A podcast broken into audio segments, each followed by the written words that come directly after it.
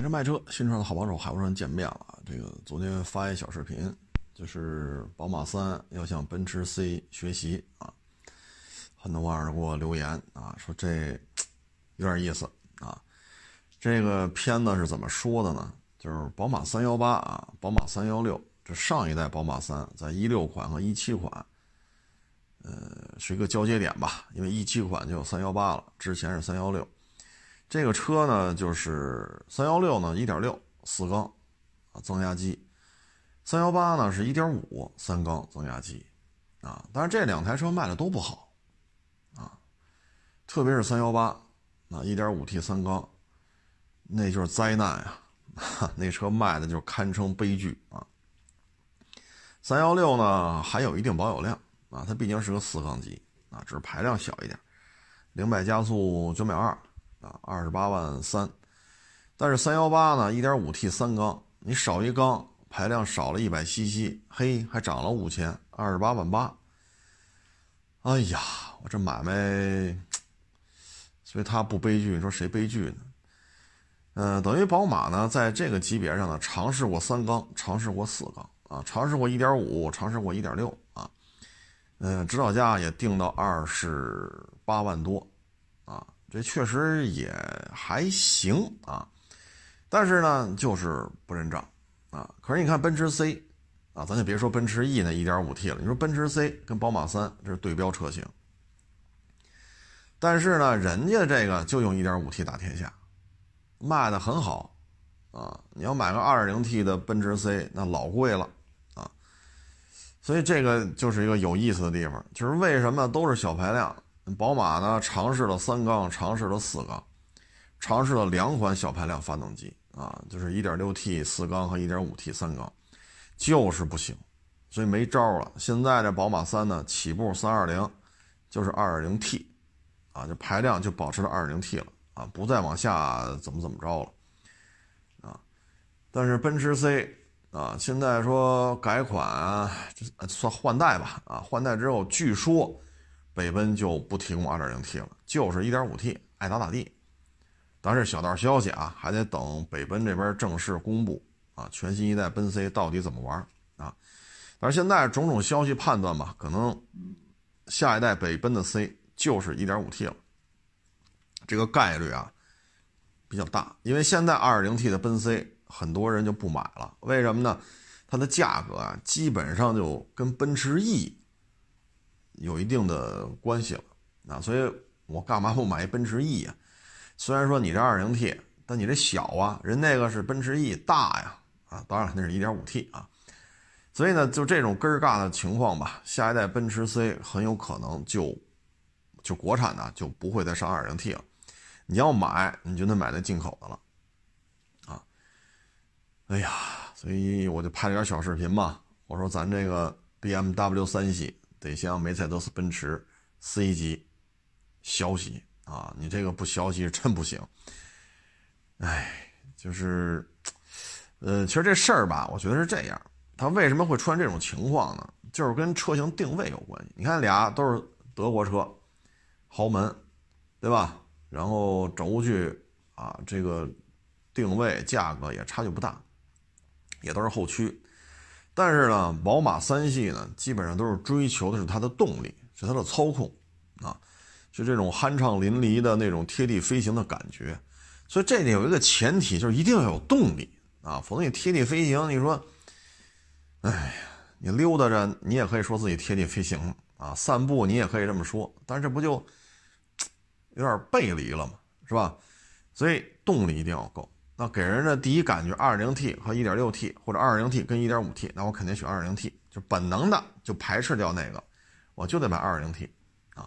所以这就是为什么宝马三上小排量就不得烟抽啊。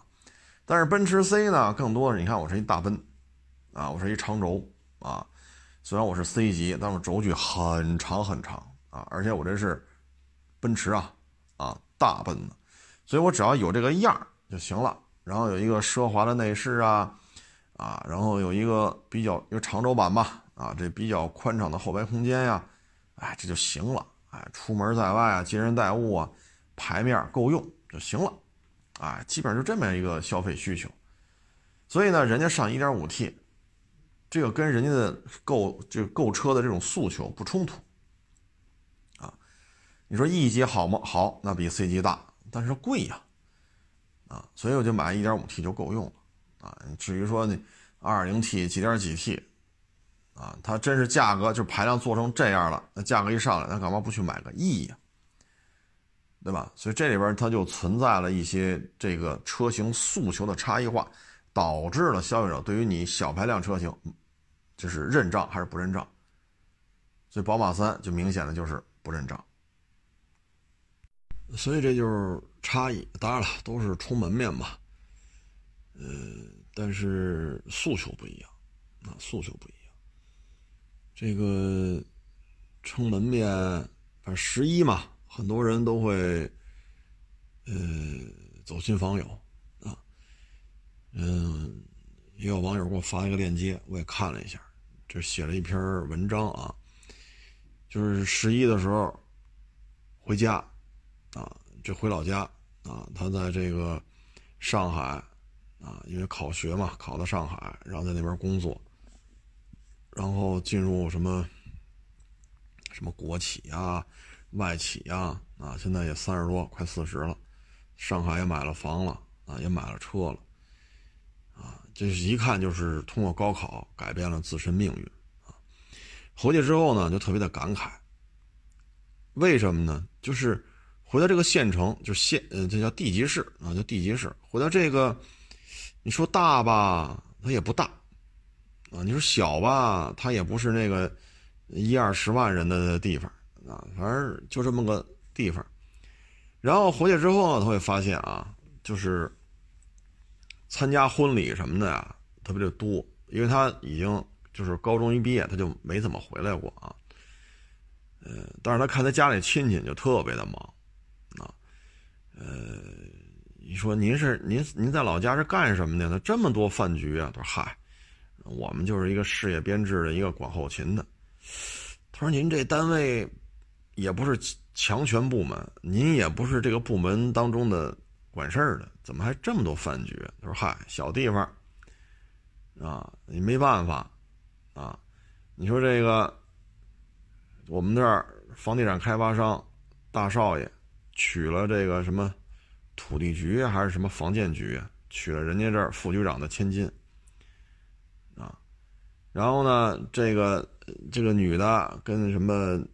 什么二姐的什么同学啊，然后再去一饭局啊，什么交通队的大队长的啊，家里的千金啊，跟这个什么工商局的啊，那个局长的啊，什么儿子又怎么怎么着结婚啊，这个那。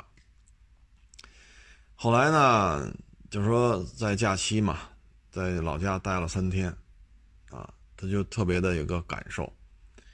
啊他说：“你要是考学考出来呢？他说：你看我们同学啊，很多也都是农家的子弟啊，有的在北京，有的在上海，有的在深圳大湾区这边啊，呃，有的像他这样的在外企啊啊国企啊，有的在科研机构，有的在大学当老师，有的出国了。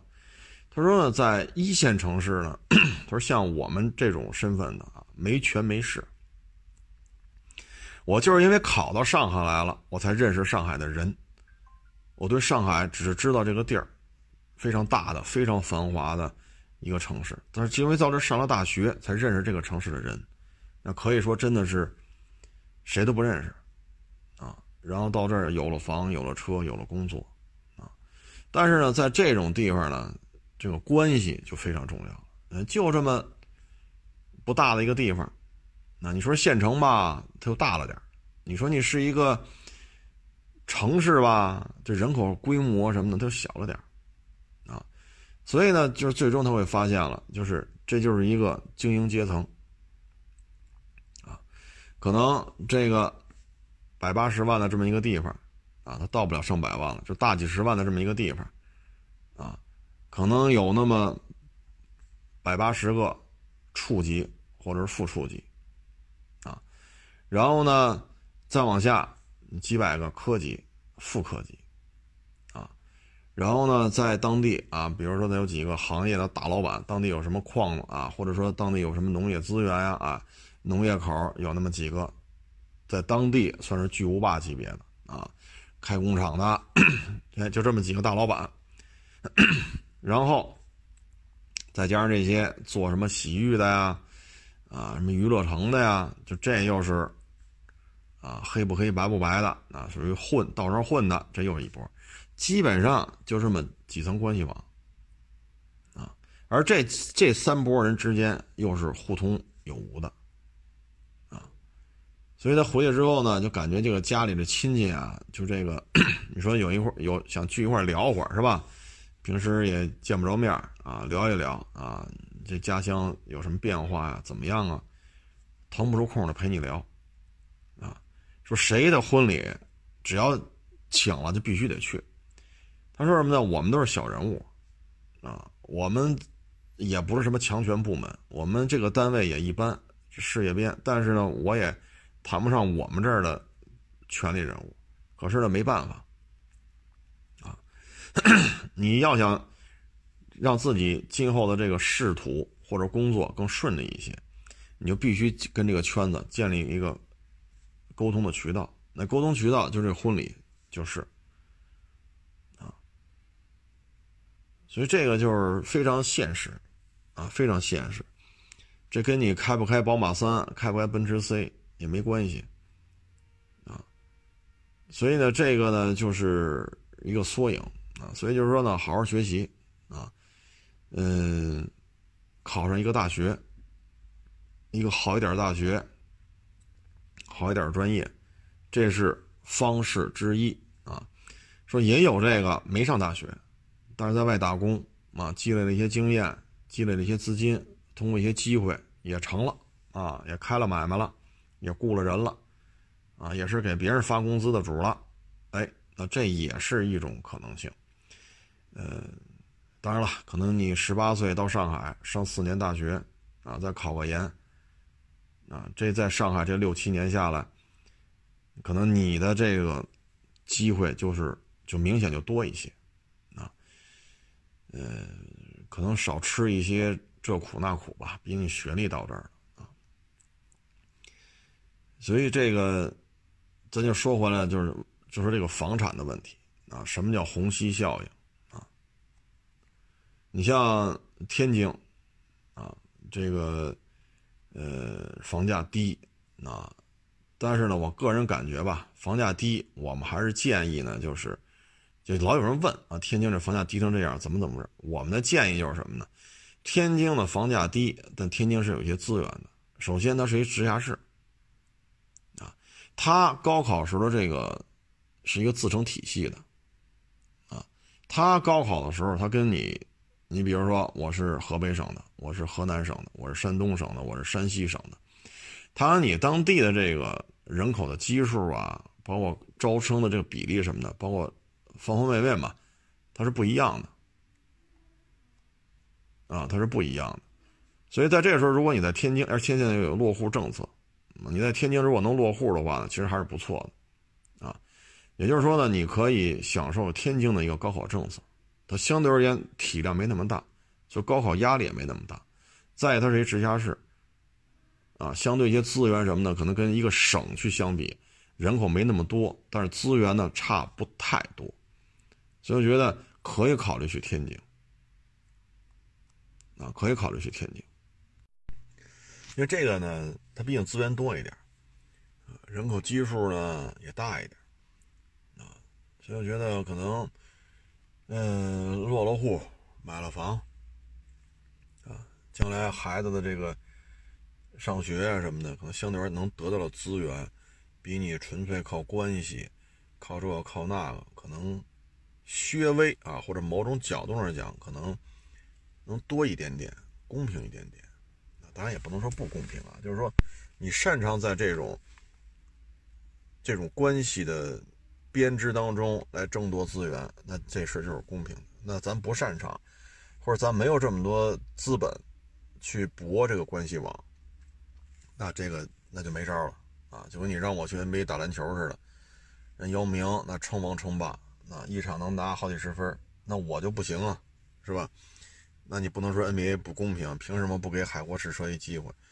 这他妈给不了你啊！哈 哈所以咱也不能说绝对的公平还是绝对的不公平，反正这事情就是这么一个事情。嗯，天津毕竟便宜这么多嘛，所以，嗯，当然我不敢保证说一定就不再往下降，我只能说现在比一七年相比，它的房价还是降了很多的，就是你从下一代的资源的教育资源的这种索取，从这个角度来讲，我是去天津是可以的，因为现在上海、广州。天津啊，像这几个城市呢，它都有一些要求，就是你符合这要求，你可以落户。相对而言，天津呢可能门槛更低一些，啊，房价呢也比上海、深圳、什么广州呢，可能也稍微的更接近于咱们的心理预期，呃，当然你具体说天津哪个学区好，哪个地铁站怎么着，哪个小我不清楚，啊，我咱这实事求是讲，我不清楚，咱别舔着脸说自己什么都懂。您得需要去天津具体的分析，但是我总的感觉啊，就是说，如果说当然这个写篇文章的人他无所谓了，因为他已经是研究生毕业了，他已经在上海有房子有车了，有一个呃比较优厚的这么一份工作啊，待遇什么都不错啊。就是说，如果说您要是说我拼这个关系网啊，我这真的是比较吃力。我觉得这也，我刚才说天津这也是一种选择啊。嗯，今天还有网友跟我说呢，说为什么环京房价掉这么厉害？这个还是得看，呃，几个经济区啊，你比如说大湾区啊，以深圳、广州为代表的啊，捎带手什么珠海啊、蛇口啊、惠州啊、东莞呀，对吧？就这些地方。然后呢，另外一个比较有名的呢，就是。江浙沪啊，深圳、广州啊，他们是这种带动作用。上海也是带动作用，它很多产业会溢出，产业链会外延。这样的话呢，你周边的城市会得到很多的产业链当中的一段这对于你当地的经济的发展是非常有好处。但是北京它属于虹吸效应的城市。啊，为什么环京地带掉这么厉害？就是说，北京发展到这种程度了，你看张家口、秦皇岛，啊，迁安、固安，啊，等等等等，它并没有从北京得到，就是像那种带动，啊，它不像上海旁边的，比如说江浙沪，啊，包括刚才我说的深圳、广州周边那一堆城市，它并没有从北京身上得到这么多的带动作用，所以北京是虹吸效应，因为北京很多资源没法给你分一段，说切一段你拿走。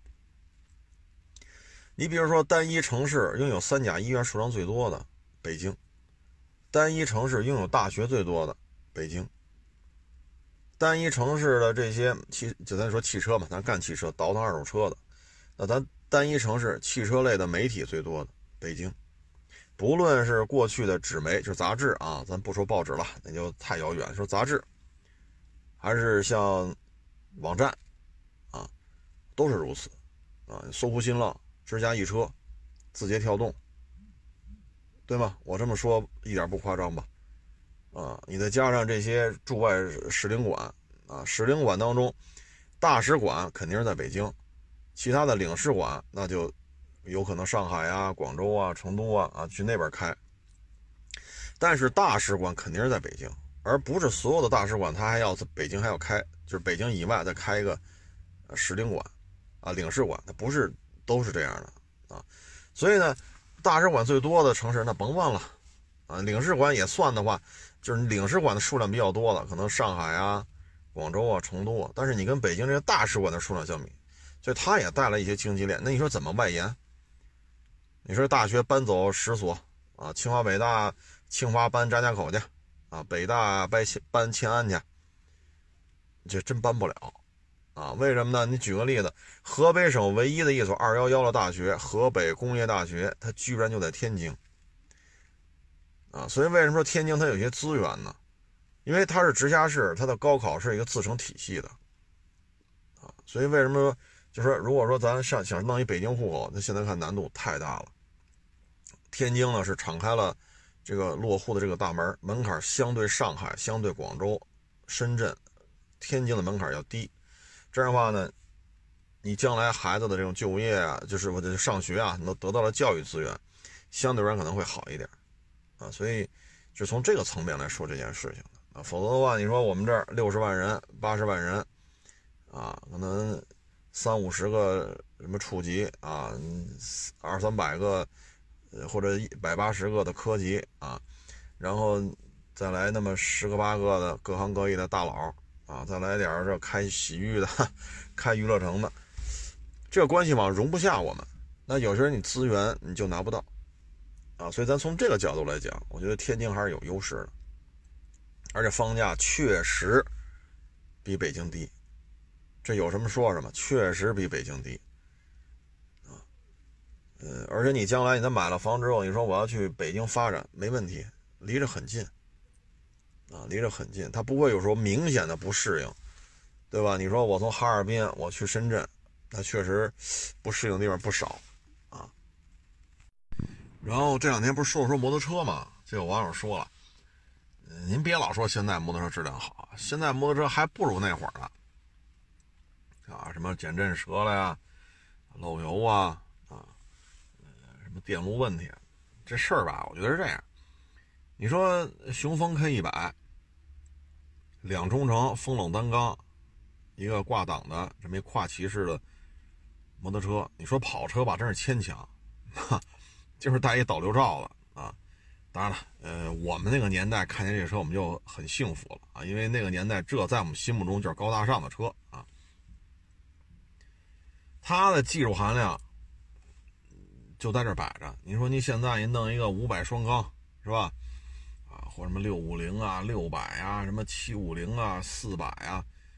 呃，什么三百二五零？您这车的技术含量，您真的是跟我们二十多年前玩的这个什么 AX 一百、雄风 K 一百、什么五羊幺二五啊、什么幸福九零、建设六零，您跟我们那会儿，包括那老幸福，您跟我们那会儿，您这车的性能要比那会儿强太多了啊，嗯。咱就这么说啊，就以当年那个物质水平，造这么相对现在而言简单很多、强化程度也低很多的这些摩托车，您的这个这个故障率还能这么高啊？像有的车呢，什么富贤达呀、佛斯蒂呀、捷达幺二五啊，就这些啊都是幺二五，就是开了一两千公里漏油的啊，四五千公里就出问题的很多。但是现在你说你买一个幺二五的跨骑摩托啊，比如五羊出的啊，豪爵出的啊，咱就是一幺二五风冷啊，然后几千块钱，但这一车质量就好很多了啊。所以再一个就是现在这摩托车使用强度也不一样了。我们那会儿越野摩托车只有那个北京很少见幸福的。都是嘉陵，现在叫叫什么白菜是吧？我们那会儿叫嘉陵高赛啊，嘉陵高赛幺二五的，但后边不是中央减震的，是两根减震筒的越野摩托车。但是现在这 ADV 太多了啊，所以 ADV 这么多啊，使用强度也高啊，什么阿里呀，啊，什么什么什么可可西里呀，啊。什么什么巴丹吉林呀，这个那那个这个，啊，或者说去一些南方的一种雨林雨林的那种道路，满是泥浆，所以你开这些 ADV，它掉链子呀，啊，真的是链子链子链子掉了，就真是链子就废了啊，什么减震筒折了呀，啊，车架子裂了呀，啊，轮圈那种铸造圈的也折了呀，啊，辐条圈的辐条也折了呀。啊，这个，唉，嗯，反反正现在我觉着啊，可能就是五羊啊、豪爵呀，现在出这幺二五什么的，纯粹就是一代步车，啊，几千块钱一辆的，我觉得这还都行，啊，当然了，问题还是有嘛，啊，问题还是有，而且现在随着大家对于一些进口车接触越来越多啊，不像我们那会儿只有水车，现在接触进口车越来越多了，你比如说 KTM 啊、杜卡迪啊。这个故障率呀，大家发现了？哎呀，这个汽车圈其实跟摩托车特别相似啊，那汽车圈呢，可能是丰田、本田呀，特别是丰田啊，故障率相对低一点。那摩托车圈呢，也是日本四大，故障率相对低一点啊。你弄个什么杜卡迪呀，啊，什么 KTM 啊，啊，这原装进口一说也倍儿老贵啊，这二十多万，但是它也确实也挨漏，这也是事实啊。现状确实确实就是这样啊。但是总体来说吧，就是您现在花四万到五万买一摩托车，跟我们那会儿看这些三四万的摩托车，心态完全是不一样的，啊，因为那会儿我们收入才多少，现在说买四五万的摩托车，那不买也就买了吗？你说二十五年前四五万买一摩托，我勒个去！你这，所以总体来说吧，现在的网友呢，骑摩托车还是很幸福，啊，跟我们那会儿相比。我们只能说很羡慕啊，因为现在这工作太繁忙了，呃，事儿也特别的多。现在各处理这种事儿，处理那种事儿，岁数也大了。你像那会儿，好家伙，疯一样的就就骑摩托车耍去，确实也没这精力了啊。所以我觉得现在你能花，跟你的车价跟你收入相比，就已经就完全反过来了啊。车价和收入之比完全反过来了。然后你们能享受到这么多大排量摩托车。合法的上牌，合法的购买，合法的骑行，那真是让我们觉得很羡慕啊！你让我们来说，我们当年能能接受的，可能也就是个幺二五、幺五零啊，还有幺四五啊，加本幺四五啊，也就这些了，所以就觉得很幸福嘛，对吧？因为明年二零二一年，春风、钱江这俩共升级的也都会开始投放民用版，多幸福啊！你像马。二十多年前，你打死我，我也不敢相信。说自主品牌，特别是春风这样的啊，呃，当然了，它也有一些 KTM 的因素。说能弄一个共升级，真是想不到。嗯，嗨，反正个人的家庭安排啊，就是个人拿主意啊。我们作为我来说呢，也就是作为一个局外人吧，做一些，呃，怎么说呢？啊，毕竟也活了四十多年了嘛。嗯，接下来呢，就说呀，今天今天早上其实路上人很少。嗯，上五环之前吧，啊，有一段路，啊，有一段路呢是中间双黄线，一边两车道，一共四条车道。嗯，我呢，因为就我和对面就我们俩车，速度也不快。四车道，因为两边都是小区嘛，所以也不可能开太快，出来进去的。我呢就看见有一个老人啊，大概得有六十多啊，就往这儿走。我呢就下意识带了脚刹车，啊，他从左往右。然后呢，对面也来一车，对面这车呢，我看那意思啊，是觉得你这么大人，你还看不见我这车吗？对吧？你还看不见我这车吗？他没减速，结果人家人那那个老人吧，根本就不尿你，啊，人家就这么走，就看见你要过来，我都不给你让呢。这时候那车砰噔就一脚急刹车，人家连看都不看你，嘴里还叨唠叨叨唠叨的。这时候呢，我呢就靠右边了，我不是在里边的车道吗？挨着双黄线，我就往外掰了一下，我就又带了一脚刹车，那我怕他把人撞起来。把我连那如果刮到我这车上，我不是也走不了吗？这时候我就看啊，那人呢应该是嘴里就走道这老人啊，应该是嘴里叨唠叨叨叨什么来着。然后呢，这时候我一看吧，地上有人行横道啊，当然这人离这横道人行横道至少得几米远啊，因为什么呢？那台车一脚急刹车吧，那台车正好过了人行横道。而这个老人呢是在车头前边，所以你看他肯定没在那人行横道上。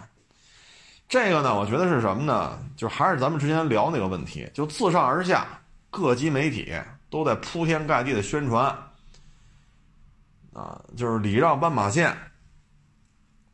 啊，这斑马线怎么怎么着，怎么怎么着啊。但是呢，这里就牵扯一问题，就是咱们之前也说这个，就是我把人撞了，啊，就是我在。行程当中，我把人撞，你比如像这个，有人行横道你不走，四车道两上两下，中间是黄线，你非这么横穿，那我在就对面那辆车，我和他都在内侧车道，我在内侧车道行驶，躲闪不及，把你给撞了。那这里边呢，它就出现一个问题，就是撞了你之后，只要不承担刑事责任，啊，那作为这个老人来讲，就是你掏钱去吧，你自己垫。这一撞，比如颈椎啊、腰椎啊、膝盖啊、肩膀啊、肋骨啊这儿坏那儿坏，一去医院，那基本上只要一牵着做手术，像这种交通事故啊，像撞成这样的啊，这么大岁数，基本就是十万起，那你就掏吧，啊，那你就掏吧，十万、二十万很正常，都都不叫事儿。啊，这么大岁数，咣当一撞躺地下了，以他那速度，啊这人。一撞上，以他那个速度撞上，如果急刹车没刹住的话，十万、二十万、三十万都正常。哎呀，真是几点打电话都有啊！这个，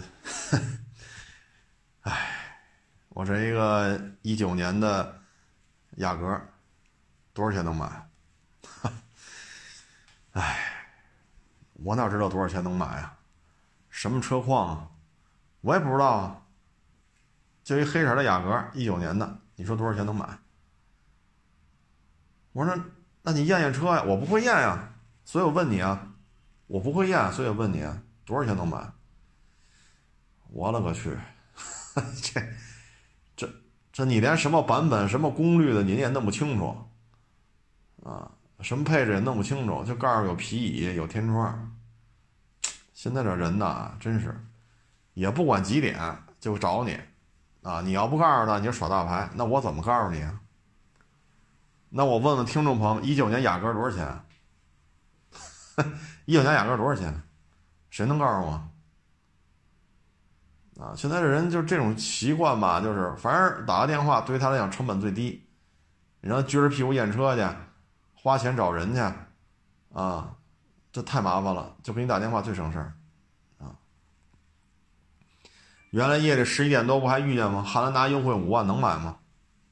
哈 哈哎，你接触人多你就知道了啊，这什么人都有啊。哎，什么都说不清楚，就问这价能买不能买啊？现在的人呢，就只看价格，不看车况啊。所以为什么有人说骗子不够用呢？因为持这种心态的人太多。啊他只关注我，我这车买这车二手车是高了是低了，至于车况什么的那都不重要啊。通常给你答复就是，你就当一精品车来看，它值多少钱？我说你精品车标准是什么？就就是精品车就行啊。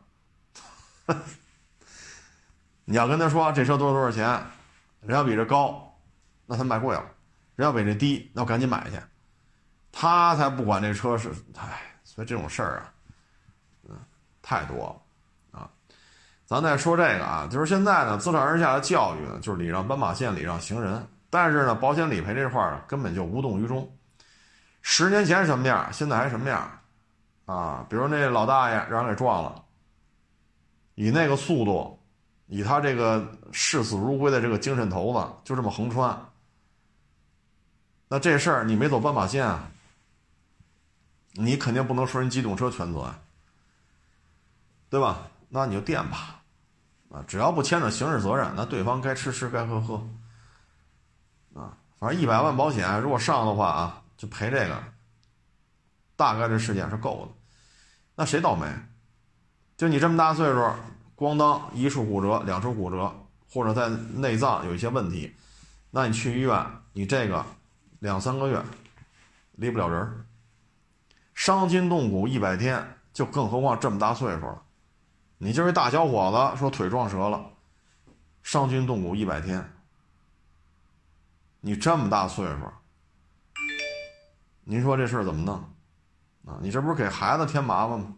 钱让孩子出吧，到最后做伤残鉴定，这个那那这，您看啊，咱就这么说，治做手术啊，这也许一两天就就解决了，这手术也许需要。四五天、七八天啊，咱这事儿咱就忽略了。伤筋动骨一百天，仨月出去了吧？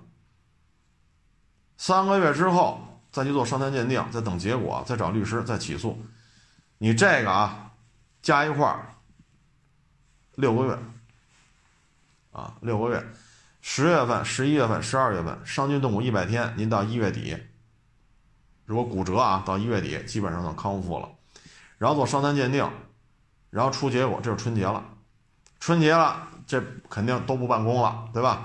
然后过完正月十五，你再等这伤残鉴定出结果，出完结果再找律师，律师律师再草拟，草拟各种方案、各种费用、审核票据，然后起诉上法庭交这个状纸，哈哈，咱叫状纸啊，地状，然后法院接了你的再弄这个，再等法院给你安排，然后庭前调了解啊证据的一些采集确认，然后再等开庭。就十月，呃，今天十月几号啊？十月七号，十月七号把你撞了，到这法院这开庭，五一能开庭，就五一前啊能开庭，这就算是挺快的了。为什么？你这做伤残鉴定什么的，基本上就是一月或一月底或者二月份的事儿。你明白这意思吗？然后二月份出出出这个伤残鉴定，律师给你这那那这，三月份交上去，四月份开庭，这已经是很快了。然后等保险公司再这那那给你赔赔你钱，就说四月份给你开庭了，六月一号之前钱能打到你卡里，这就算很快了。你明白这意思吗？而对方什么事没有，能怎么着啊？我没有刑事责任，不就赔钱赔吧，找保险公司赔去吧，能怎么着我呀？道歉道什么歉啊？垫付垫什么垫？我有保险，垫什么垫啊？你看。你有招吗？你这时候你在横穿马路视死如归那个劲儿，然后再骂人两句。所以现在，我觉得这个教育啊，就说礼让斑马线，您说的没错。各级媒体这么说，包括我自己都在说礼让斑马线，行人要过马路要走斑马线，这都我都认同，我也这么宣传，我也这么说。但是你要考虑，一旦发生这个问题。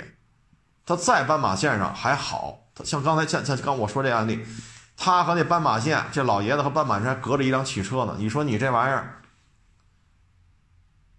你保险公司十年前什么样，现在还什么样？我就我就说这个人人伤啊，车和人之间人伤，资金的这个支付的问题，那谁倒霉啊？您说谁倒霉？所以这个宣传我觉得没跟上。你这个方面跟上了，那你还得考虑一个，他万一没让呢？礼让斑马线，礼让斑马线，他没让怎么办？所以这就是问题，啊，这就是问题。这个，唉，唉，咱咱说也没用，这我也解决不了。我只能说自己，你看，我看他走那边第就最外侧车道的时候，我就带了脚刹车。我就看了他一眼，因为马路上就我们两辆车对向行驶，我一辆他一辆，然后就他要过马路，四车道，当时车速大概也就四十。你瞧你这，我只能说管好我自己了，别人我真管不了。您这玩意儿都视死如归的这劲头子，你说。还有一个呢，就是前天吧发生的车祸，应该是前天，我下了班呢回来啊。立汤路上五环，啊，它不得右转吗？然后走一段并上去上五环主路，啊，一般来说呢，像这个直行，我不右转直行的，不就从那五环路底下吗？那一块五环路架起来，从底下就穿过去了。一般来说，在这儿就有一掉头，就是你顺着五环走，哎，让让这桥底下正好一掉头，对吧？但是呢，这个桥它的掉头。它往前挪了，所以说你在右转的时候，你发现这基本上没有掉头的车，你就右转就完了，啊，但是你往前开个一百多米，那儿有一个掉头线，但是那个掉头呢，因为它相当于桥洞子里开出来的，桥洞子外边有铁丝网，啊，所以这个就是我们也很难看清楚那有没有车，特别是现在晚上啊，四那天是四点多吧。我回来的早，四点多不到五点，太阳将落没落，哎呦，特别足，就那太阳，啊，晒着你，然后你就就看不清楚啊。然后呢，那从这个桥洞里就拐出来一辆冠道吧，好像是，还挂一临牌啊。他啪这么一拐出来，一辆直行车咣就撞上去了。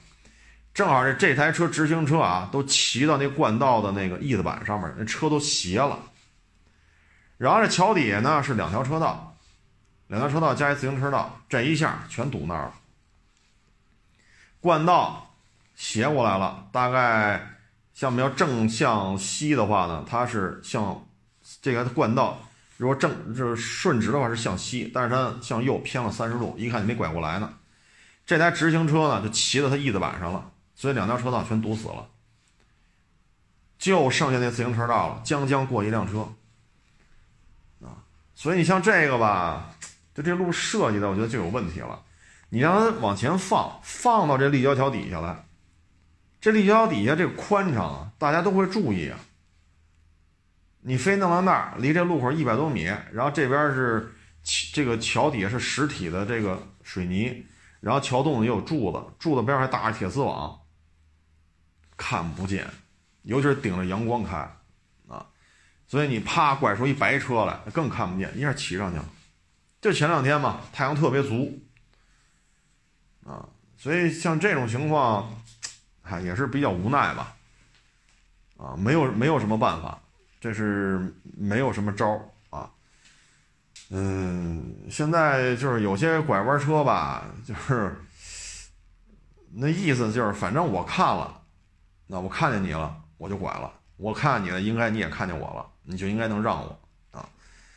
现在就是经常会出现这种情况，有的可能是大意了啊，有的可能就是这种心态吧就，撞的比较厉害啊。那台冠道右侧翼子板，这受的伤应该是很重了，这车轱辘都骑上去了啊。所以呢，大家呢就是迎着太阳开车的时候呢，还是要注意，啊，还是要注意，啊，我九八月底九月初吧，有天早上，啊，我也是上五环那条路啊，树特别多，啊，但是呢，突然一下呢，它中间这不到路口了吗？路口是没有树了，但那路口没有红绿灯，因为居民区里边都一上一下加自行车道。啊没有红绿灯，我呢就一瞬间没有树荫了嘛，那太阳咵就照进来了，我这一下子就看不清楚了。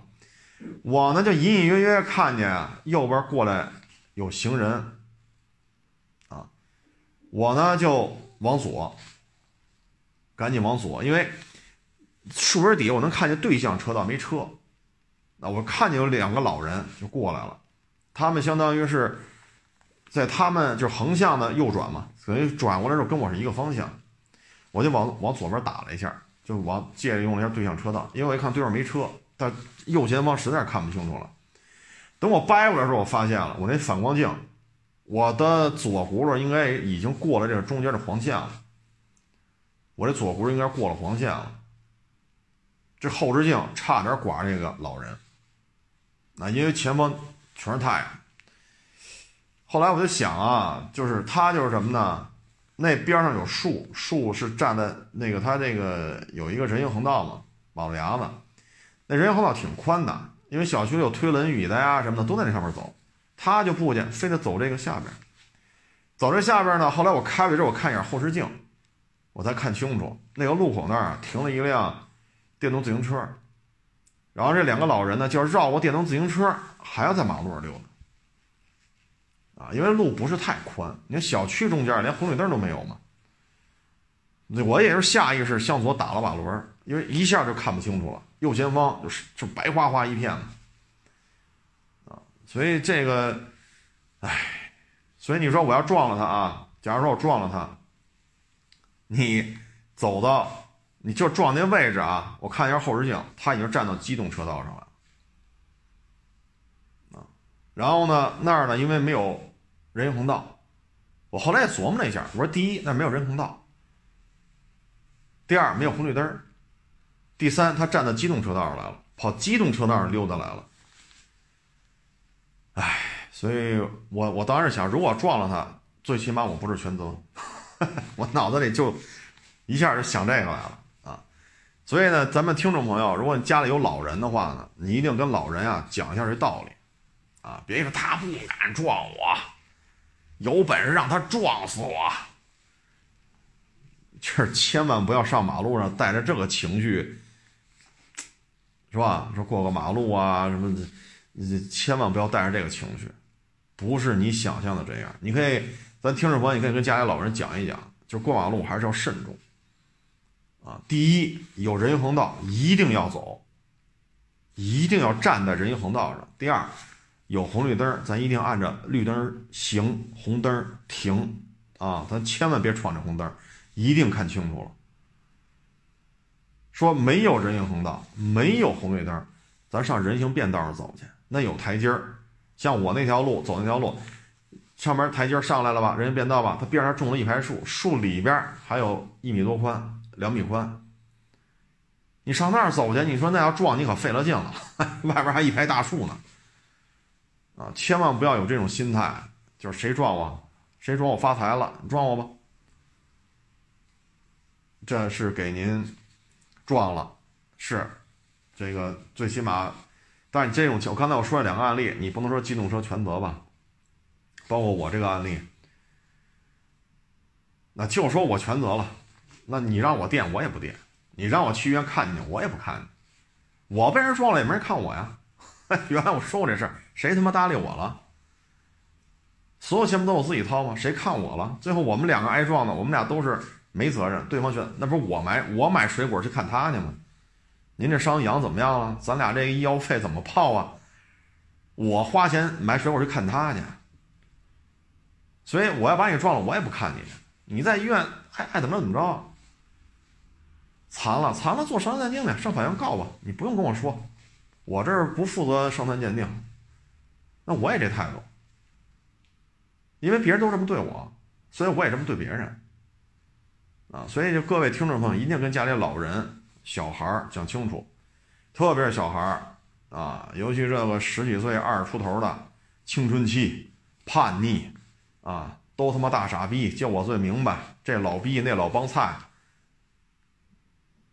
家里教育要在要在跟不上啊，出了门谁都瞧不上，都是傻逼，就我明白，尤其是十几岁、二十几岁的这个年轻人。啊，你如果咱们是做家长的，一定要跟孩子要说，在家你跟爹妈嚷嚷，你跟爹妈瞪眼睛，你骂爹妈，那爹妈就忍了，毕竟自己孩子，舍不得说，舍不得。在家惯的没样，网上留言也是骂这傻逼骂，生活当中这傻逼的，过马路时候一定要跟他说清楚。那这叫将来说要事实教育他，那就意味着他可能就送医院去了。所以这太小的也要说清楚，太老的也要说清楚。千万不要有什么，一旦出了事儿，那就是痛苦，那可不是他妈发财的机会了。啪一撞，三处骨折，一百天伤筋动骨，谁难受？你难受还是撞你的人难受？对吗？再上保险，我肯定也上三百万，不就给你丫撞三处骨折吗？够了，三百万绝对够，治去吧。残废了，昨天那一级伤残才赔一百多万，你丫三处骨折够一级伤残吗？不够，哎，不够，告去吧，三百万呢，够赔你的了。你听这个，你说你高兴吗？我他妈都坐轮坐轮椅了，三处骨折，工作也丢了，花了好几十万了，你丫一分钱不出，你他妈跟我说，我就这么说了，你能怎么着？你丫打我呀？你打我就是行善念。所以各位啊。你要是做父母的，一定要跟家里这半大小子说清楚；做儿女的，一定要跟家里老人说清楚。不要说啊，我这就吃退休金的主了，不用上班了，撞了我了，我就给孩子挣一笔钱。可不是这个，您三处骨折了，不得请护工啊？你天天躺在家里动不了，你不是给孩子？当然，我说给孩子增加负担，这么说也不合适，但事实就是这样。对吧，各位，自己都可以，都应该都能明白我说的这种前因后果。嗯，这两天吧，正好就嗨，因为每天上班就是陪人聊天啊。那今天是九点半吧，九点四十啊，就有网友来了找我聊，啊，看看车呀，看看大山呐，啊，一直聊到五点多，今天来了好几波，嗯，因为这假期人家也说了嘛，十月一号就说嘛，没有销售额，所以这个假期他就是就是陪人聊天啊，没什么事儿。我呢就是回家嘛，就是整理整理，收拾收拾屋子。哎，看见一个一个奖杯，是我看了看啊，是我做电台，是二零一一年最受观众喜爱的节目啊。这是一一年年度啊给的一个奖牌，也是一家传统电台发给我的啊。其实做这个节目呢。嗯，做了得有十年到十一年了，就做电台啊，传统的、网络的啊，最多时候一周要给四家电台录节目，有直播有录播啊。嗯，其实做节目做多了，你就发现了啊，就是他有些人呢，哎，他就有一种什么特点呢？有些人是跟你说的事儿，他会有些共鸣，有些交流啊。你比如说。我这两天不是说这个铃木 GSX 二五零吗？就是很多很多年前，二十二十多年前，我去好像是农展馆，我去那看一个摩托车展览，然后我不是看那车看半天嘛，单缸油冷，也是全包那导流罩的啊，嗯，跟那看了好长时间，太喜欢那台车了。后来人家清晰铃木那个一个岁数挺大的。岁数挺大的一个工作人员说：“嗨，小伙子，你真是喜欢，我也看出来了。他给我特意拿出了一份这个 GSX 二五零的彩页给我了。当然了，很遗憾，这张彩页我现在不知道搁哪儿了啊。然后跟我聊了聊，我不是节目里说这事儿了吗？二十多年前了。后来就有网友给我发微信啊，给我拍了两张照片，他说这台车是什么什么情况。”啊，就他了解怎么怎么着，因为二十多年前嘛，咱国家摩托车十三年报废，现在你再找这这种车都很困难了，而且销量特别少，很多网友都不知道有这摩托车，啊，后来他给我拍了两张，啊，是这个零几年的照片，啊，你像这种观众是绝大多数，就大家也是善意的啊，有些时候对一些事儿做交流。啊，然后今天还有网友给我发 A X 一百的照片，啊，呃，还有今天还有哪个网友给我发了一个五菱两冲程的跑车，哈 哈五十毫升两冲程全包跑车啊，嗯，所以绝大多数啊，因为做节目做很很多年了，绝大多数跟你做这种交流，啊，呃，但是呢，你发现啊，这里边就有那极个别的，就天天拿一小本儿记。你哪说错了？你哪说错了？哎，你看傻逼吧？哎，这大傻逼，这都不知道吧？哎，他又说错了，他就有这样的，这种人呢，大概呢，也就是，反正每个月都有，然后他们是，可能就是因为都是这种基因啊，所以他们会老是这个天造地合一般的，老是排着队来，他不会同时出现，哎，所以你就发现吧，每一个周期。都会有这么一两个天天拿小本儿记你，然后天天骂你的，然后呢骂个几个月，啊三年五载的，呃到不了三年五载，就骂个半年一年，自己也觉得我他骂这也没什么意思，再再找一人接着骂，哎，然后再来一个，所以就这种基因的人呢，他都是有这种默契的，就是你骂完了，那他那那可能咱俩还谁都不认识谁，但是因为你骂完了你走了。哎，我突然发现这人怎么没没人骂呢？我得拿个小本记一下。啊，你看这大傻逼，这都不懂啊！这大傻逼连这都不懂。你看这种人，他是有这种基因的。那基因呢，并不是说他们之间是有血缘关系。他这种是什么情况呢？就是平时的一种习惯啊，就平时一种习惯。这种习惯就是什么呢？就是呃，以善以一种批判的心态来看待周遭事物。然后呢，就天天拿一小本记啊，然后呢，还有给我留言，哎，你拍这每日一车，我他妈找不出把柄来啊！我就等着你是，你拍这每日一车出把柄呢，我等你好长时间了，你丫等着，我就我就你拍，我就等着找你这把柄。哎，看的都莫名其妙，你知道吗？你说我拍这小视频，我是抢了你买卖了吗？我是耽误你挣钱了呀？咱这粉丝也不多呀，咱也不是那种好家伙这好几百万、好几千万，哎呦喂，往马路一站，一摘口罩，好家伙，一亿多人排着队要跟我合影，咱没到这份儿上。啊，所以有时候我觉得，就是有些人就莫名其妙，啊，但是呢，因为我们这种人每天都在大量的制作内容，所以呢，呃，就是相当于我们供养了他们，没有我们这种持续不断做内容的人，没有我们的存在，他们会很空虚的，啊，因为你要是单位的，你敢这么说同事吗？你敢这么骂领导吗？你要学校，你敢这么说老师吗？对吧？你敢说你要学生的话，你敢说你们老师吗？天天记一小本儿，这老师傻逼，你丫又说错了；老师傻逼，你又说错了。你恐怕他不敢啊。所以呢，就是，所以有时候我们看这种呢，就是，哎呀，我又积德了啊，我又积德了啊。所以这也是目前，其实这也是很多企业的一个缩影，就是干活的，哎，就这么几个人。有一堆拍巴掌叫好了，好好干，好好干，干的真好，哎，这还算是说的还是正面的。有那个，你看这干错了，你看那个，那你干吗？哎，你不干，你干得了吗？你也干不了，哎，所以这也是社会的一种缩影。你做节目做十几年了，你会发现了，这个就是人人的这种人性啊，这人他就是什么人都有。你包括我们卖车也是。有些人呢，就是干净利索，啊，来了就就就就交钱，啊，你带着他上举升，他人还嫌烦，耽误功夫。你说带着他去录视，人嫌耽误功夫。刷全款，过户，啊，有的呢就不行，啊，漆膜仪底下检查完了还不行，啊，自己再找一漆膜仪去，万一你漆膜仪是假的呢？自己找完气门一点完了还不行，还得找第三方，第三方再查一遍是原车漆还是不行。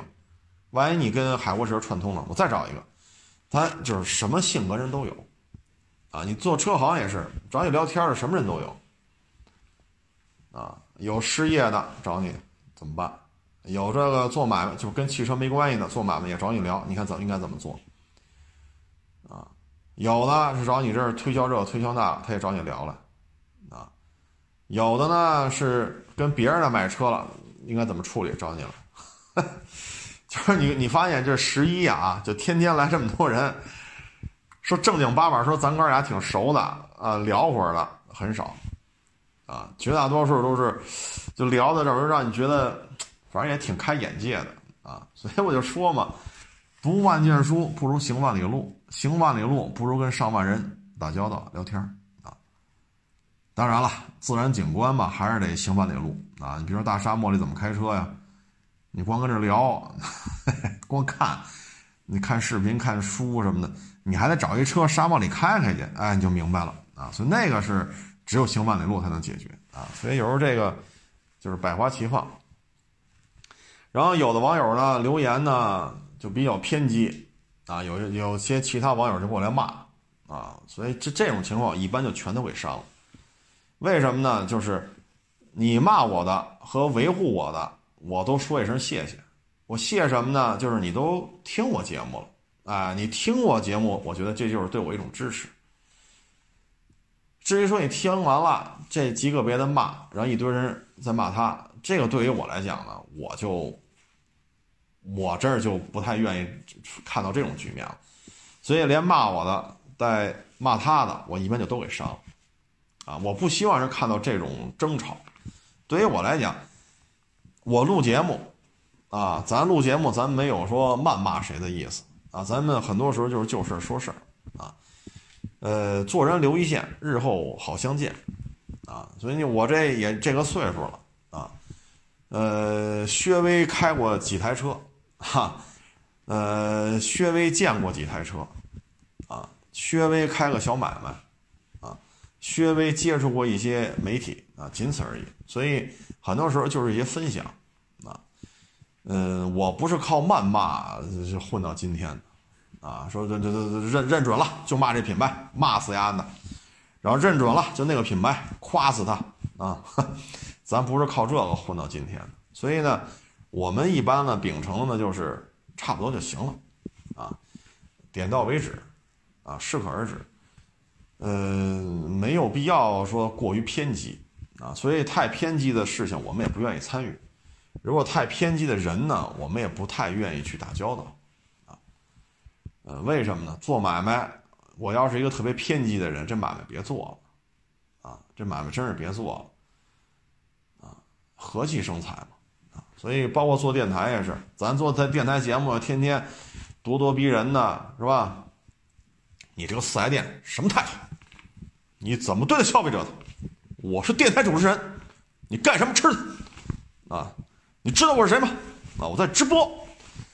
嗯，这咱没这么做过节目啊，咱没这么做，咱没这么做过啊，咱也没这么聊过啊。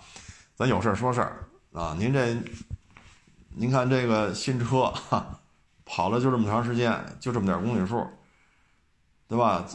两箱油没跑完呢。这买了，你说？没俩月，它出现这问题了啊！您看您这个三包，跟这个能不能套用啊？能套用你给人索赔呗。咱就客气跟人聊就完了。咱咱们从来没有这种咄咄逼人呐，啊什么这那的。所以一般来讲呢，跟我这儿常来聊了呢，也一般来讲啊，都是也比较随和啊。过于偏激的呢，确实也聊不到一块儿去啊。因为做买卖嘛，接触人太多了啊。呃，太偏激的这种思维方式啊，这做买卖可能也也做不了啊，所以就这么一情况吧，啊，其实就是呃骂也好，不骂也好，支持也好，不支持也好，所以你来听我们节目了，你来看我们这节目了，这本身就是一种支持啊，批判性的看，批判性的听，哎，它也是增加我们节目的播放量啊，因为后台都有数据。他听完了骂你一顿，那他也听了一遍，我播放量还上去了，哈哈哈是不是啊？所以就是有人骂呢，可能说明咱这有人关注了啊。默默无闻呢，那就彻底没人关注了啊。你看，是是没有人能赢得所有人的认同啊，没有人能赢得所有人的认同。你说郭德纲，那不也有人骂他？你说姜昆，那不也有人支持他？对吧？你说刘德华，也有人骂。你说吴亦凡也有人支持的，说这支持骂支持骂都是同时存在的，啊，都是同时存在的。不论是歌星、影星、体育明星，啊，你还是干二手车的，你还是什么什么什么什么医生、老师、警察，什么法院的，是吧？做装修的啊，干兽医的啊，所以能来听，这本身就是一种支持啊。嗯，至于说天天拿一小本后面记，我觉得嗨也正常，哈哈。也正常，啊，这不都是社会组成嘛？没有这种人的调剂，这个社会可能色彩没有那么丰富，所以大家也大可不必啊，所以我都给删了，啊，没有必要在这争吵，啊，没有必要在这争吵。你骂来骂去，你说也不耽误咱工作，咱们这个听众朋友们的工资、工作，对吧？骂来骂去也不耽误咱听众朋友们娶媳妇儿、生孩子啊，就都删了。大家就是。愿意来听，那听就完了啊！不愿意听呢，咱也不强迫啊。说逼着必须听，不听不行，那不听砸你家玻璃去。咱咱做了十一年电台主持人，不是这么着做到今天的啊。所以呢，不论是听完了骂的，还是听完了支持的，一并表示感谢啊！一并表示感谢。呃，聊得来呢，咱就当朋友处，是吧？经常有这样的，来我这儿多少回了啊？有呢，来多少回从来不消费，但是呢聊得来无所谓，来了我还管饭，啊来了我也管饭，反正我吃什么你吃什么呗，都是盒饭，你看咱俩吃的一样，对吧？